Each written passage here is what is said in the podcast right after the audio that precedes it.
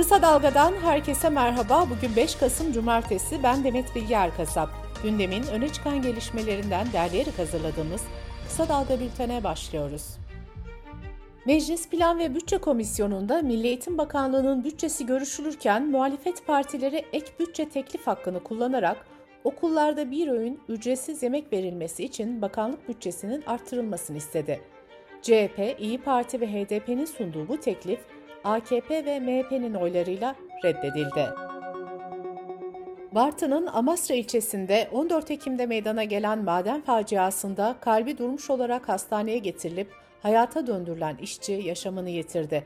Maden faciasında yaşamını yitirenlerin sayısı 42 oldu. Maden faciası ile ilgili soruşturma kapsamında hazırlanan bilirkişi raporunda ise tanık madencilerin ifadelerine yer verildi. Maden işçileri ocakta yeterli havalandırma olmadığını, işçilere kapsamlı eğitim verilmediğini ve gaz oranını izleme merkezini görmediklerini söyledi. İşçiler madende daha önce de küçük yangınların çıktığını aktardı. Soruşturma kapsamında TTK Amasra Müessese Müdürü Cihat Özdemir'in de aralarında olduğu 8 kişi tutuklanmıştı. Bu arada maden faciası bir skandalı da ortaya çıkardı. CHP milletvekili Ünal Demirtaş, Amasra Müessese Müdür Yardımcısı Salih Atmaca'nın yetkilerinin maden mühendisi olmayan birine verildiğini söyledi. Demirtaş, müessese müdür yardımcısı olan kişinin bir maden mühendisi olması gerekiyordu dedi. CHP lideri Kemal Kılıçdaroğlu, Türkiye'de uyuşturucu kullanımının yaygınlaştığını ve bu konuda yeterince mücadelenin yapılmadığını öne sürmüş metamfetamin uyarısı yapmıştı. İçişleri Bakanı Soylu ise yakanı bırakmayacağız diyerek tepki göstermişti. Emniyet ve jandarma da Kılıçdaroğlu hakkında suç duyurusunda bulunmuştu. Bu konudaki tartışmalar sürerken İstanbul Valiliği uyuşturucu operasyonları ile ilgili bir açıklama yaptı. Buna göre kentte Ekim ayı sonu itibariyle 42.442 operasyonda 61.612 şüpheli yakalandı, 6.103 kişi tutuklandı. Valiliğin açıkladığı verilerde yakalanan uyuşturucu miktarları da dikkat çekti. Operasyonlarda 841 kilo eroin, 6821 kilo esrar, 739 kilo kokain, 545 kilo bonzai, 4639 kiloda metamfetamin ele geçirildi. Alevi kurumları torba kanunda yer alan Alevilikle ilgili düzenlemelerin kültür ifadesiyle kabul edilmesine karşı meclis önünde eylem yapma kararı aldı. Cem ibadetimizi ve cem evlerimizi tanımayanların çıkaracağı yasalar bizleri tanımlayamaz. Alevilik vardır, Alevilik haktır diyen Alevi kurumları 8 Kasım'da saat 10'da Meclis Dikmen Kapısı önünde eylem yapacak. İzmir'in Buca ilçesinde dün sabah saat 03.29'da 4.9 büyüklüğünde deprem meydana geldi. Depremde bir caminin minaresi hasar görürken kalp krizi geçiren bir kişi yaşamını yitirdi, 7 kişi yaralandı. 9 Eylül Üniversitesi'nden Profesör Doktor Hasan Sözbilir, Buca fayının yıkıcı deprem üretme potansiyeli var dedi. Çevre, Şehircilik ve İklim Değişikliği Bakanlığı'nın bu yıl sonuna kadar meclisten çıkarılmasını planladığı İklim Değişikliği Kanunu taslağının detayları belli oldu. Anka Haber Ajansı'ndan Sinan Tartanoğlu'nun haberine göre taslak kurum ve kuruluşlara hizmete özel koduyla gönderildi. Taslağa göre 2053 net sıfır emisyon hedefine ulaşmak için emisyon ticaret sistemi kurulacak. Sisteme dahil olacak şirketler emisyona neden olan faaliyetlerini sürdürebilmek için emisyon ticaret izni almak zorunda olacak. Emisyonlu ticarete izin almadan devam eden firmalara 5 milyon lira ceza kesilecek.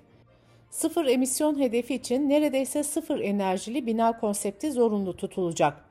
Bakan ve bakan yardımcılarından oluşacak ve üyelerine huzur hakkı ödemesini yapılacağı karbon piyasası kurulu oluşturulacak.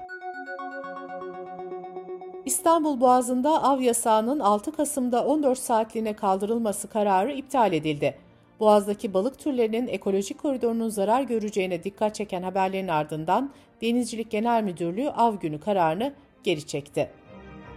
İki deniz arasında biyolojik koridor olduğu için deniz ekosisteminin büyük zarar göreceğini savunan bilim insanları ve kuruluşlar, palamut ve lüfer gibi türlerin bu yıl bol avlanmasına rağmen gelecek yıllarda azalacağına dikkat çekmişti. Kısa Dalga Bülten'de sırada ekonomi haberleri var. İktidarın seçimler öncesi bir anlamda mali sicil temizleme yolunu da açacak nitelikteki torba yasa teklifi mecliste kabul edilerek yasalaştı. Buna göre öğrenim kredisi borç faizleriyle 2000 liranın altındaki icra takibindeki borçlar silinecek. Kur korumalı mevduat sisteminin süresi bir yıl uzatılacak. Çek, senet, kredi kartı borçları yapılandırılacak ve böylece borcu ödeyenler kara listelerden de çıkmış olacak.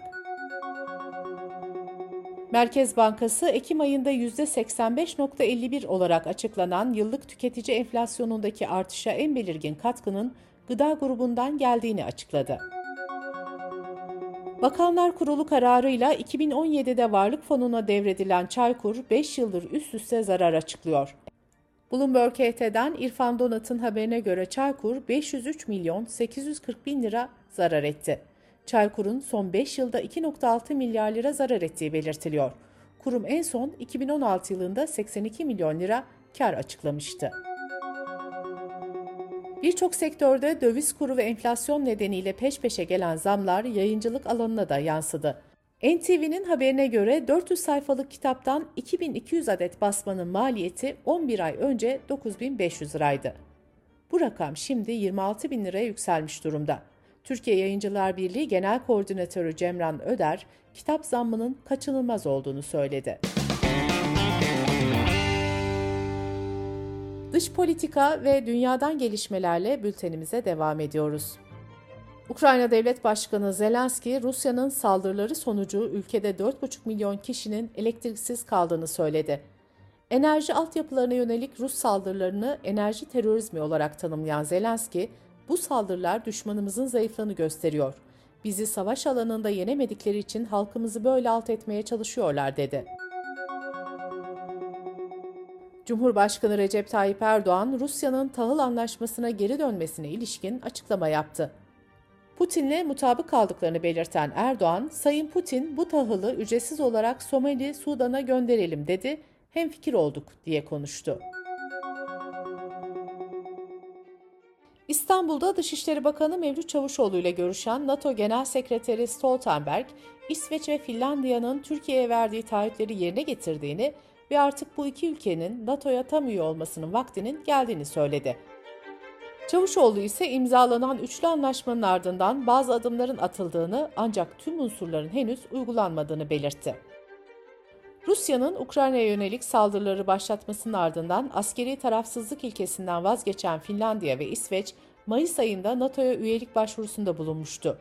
Türkiye'nin İsveç ve Finlandiya'dan talep ettiği adımların başında terör listesindeki isimlerin iadesi geliyor. ABD Başkanı Joe Biden, 8 Kasım'daki kongre ara seçimleri öncesi Kaliforniya'da düzenlenen Demokrat Parti etkinliğinde yaptığı konuşmada İran'daki Mahsa Amini gösterilerine değindi. Biden, endişelenmeyin, İran'ı özgürleştireceğiz. Onlar çok yakında kendilerini özgürleştirecek dedi. İran Cumhurbaşkanı Reisi ise İran 43 yıl önce özgürleşti ve sizin esaretinize düşmemeye kararlıdır diye yanıt verdi. Çin'in 31 Ekim'de uzaya yolladıktan sonra kontrolden çıkan roketi dün dünyaya düştü. ABD Uzay Kuvvetleri Komutanlığı roketin Pasifik Okyanusu'nun orta güney bölgesinde atmosfere girerek yeryüzüne düştüğünü açıkladı. Kuzey Kore ile ABD, Güney Kore, Japonya ittifakı arasındaki gerginlik bölgedeki güvenlik endişelerini artırırken Güney Kore'den tehlikeli bir adım geldi. Güney Kore ordusu, Kuzey Kore'nin iki ülke arasındaki deniz sınırının yakınındaki sulara yaklaşık 80 top mermisi ateşlediğini açıkladı. Tampon bölgeye yönelik eylemin 2018 yılında iki ülke arasında çatışmaları önlemek için tasarlanan askeri anlaşmanın ihlali anlamına geldiği belirtildi.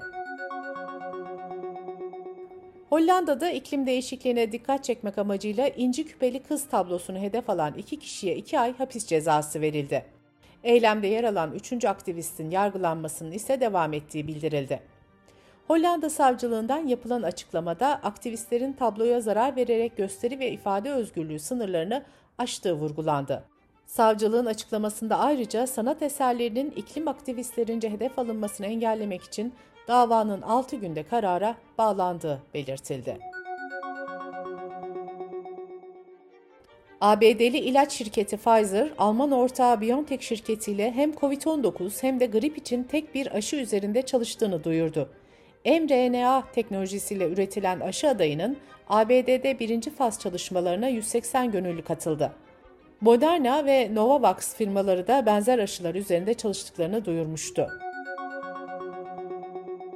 Londra'da 411 gündür COVID-19 hastalığıyla mücadele eden 59 yaşındaki bir hasta sonunda iyileşti. Adı açıklanmayan hasta virüse karşı en uzun süre tedavi edilen kişi oldu.